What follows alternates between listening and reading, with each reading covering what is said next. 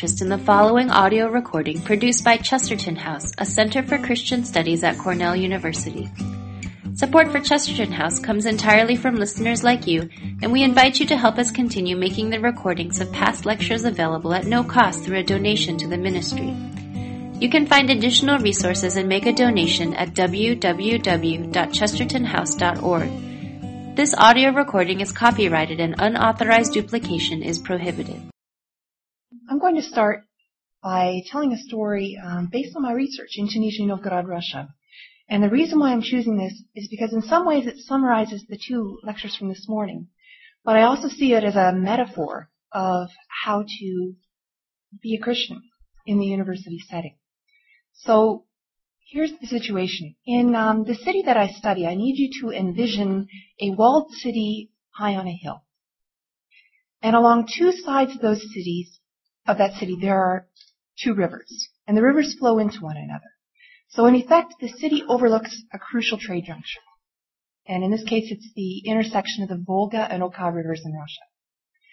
Along the one river at the base of the hill is a monastery. And then on the other side of the city, also at the base of the hill of the river, is another monastery.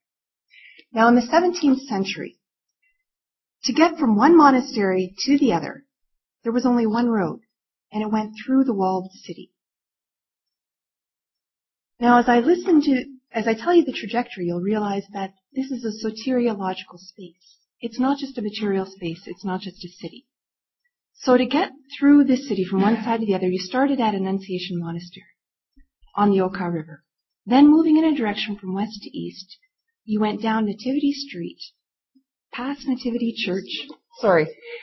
Yep. Okay. So in the 17th century, you would start at Annunciation Monastery. You would lo- walk along the river down Nativity Street, past Nativity Church, to the lower wall into this walled city. It was at, at the base of the hill. And that was John the Baptist's gates, which is a symbol of the beginning of Christ's earthly ministry. Now, in effect, when you're inside the city gates, you are symbolically within the realm of Christ's ministry on earth.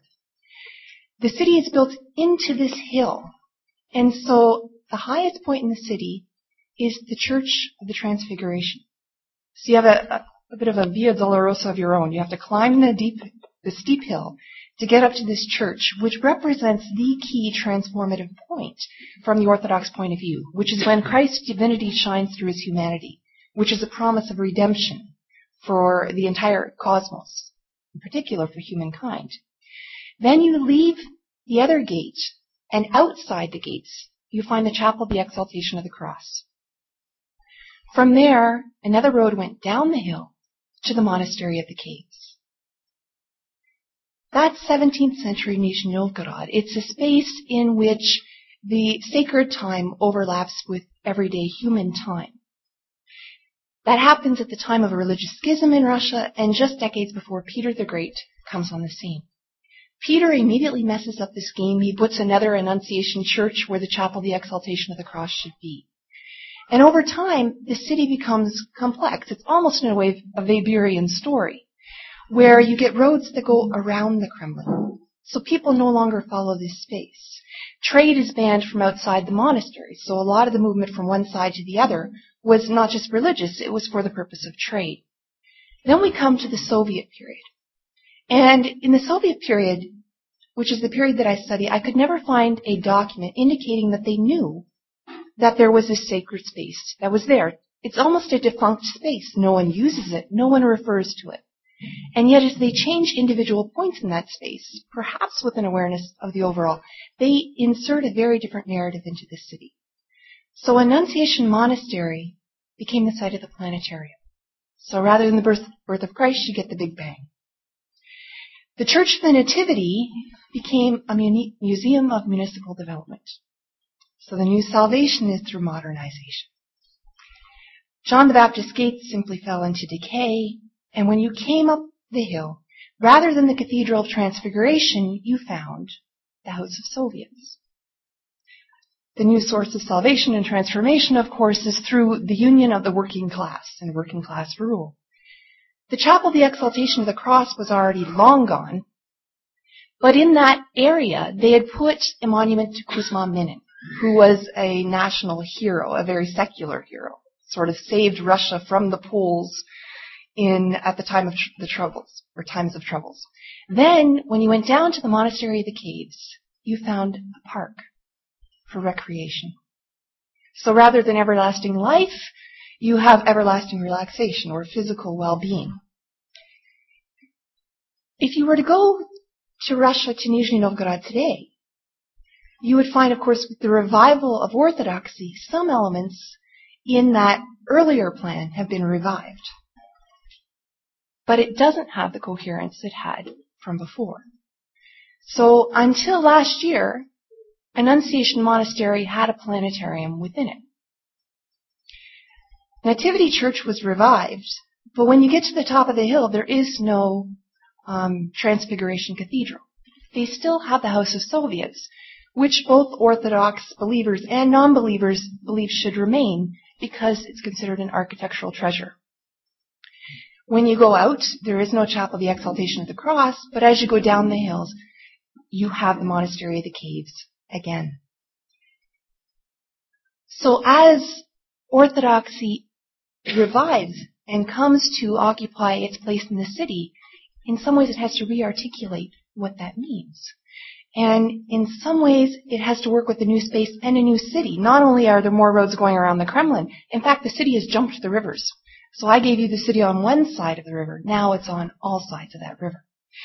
The reason why I was thinking of this is because when I was reading your articles on Shalom, what struck me is one of the references that was in there on Shalom from Dr. Wolterstorff's writing was Jeremiah 29, verse 7, which is to seek peace and prosperity, sort of the shalom, of the city to which you have been exiled.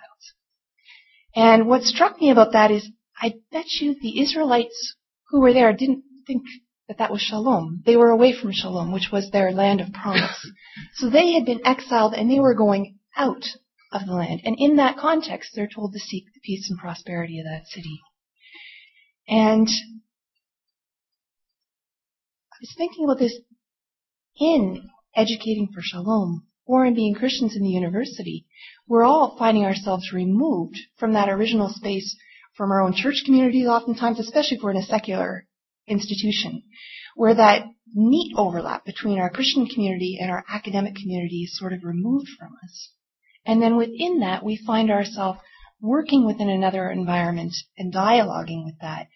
And in my own experience as a Christian in academics, you know, when I left Redeemer College and went to Toronto, I thought I'd been given this worldview paradigm.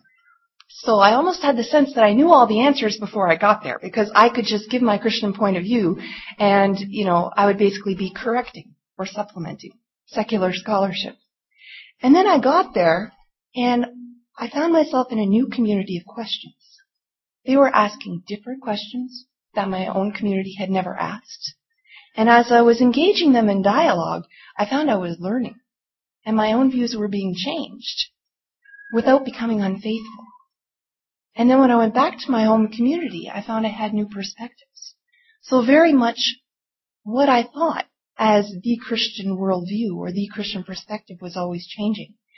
And so I was thinking very much of the sense of shalom as being almost a dialogue. You're going out and then coming back in. You have a community of questions in secular academia, but you also are faithful to your home community, to your church community, and to your faith. In fact, that's the very standpoint from which some of those questions first came. And so for me, very much what being a Christian academic is like is going back and forth. I guess another metaphor for this, to me, would be borrowed from the thinker um, Jeremy Begbie who in his Veritas lecture had this wonderful, um, use music as a metaphor for this challenge. So you have your home theme when you begin, and then you have all these variations where you get dissonance and you keep waiting for the final resolution. And ultimately you don't lose track of that first theme, but when you reach home, you've actually enriched what you think of as faith. And so that I think is sort of how I conceptualize what being a Christian in the secular university would be about.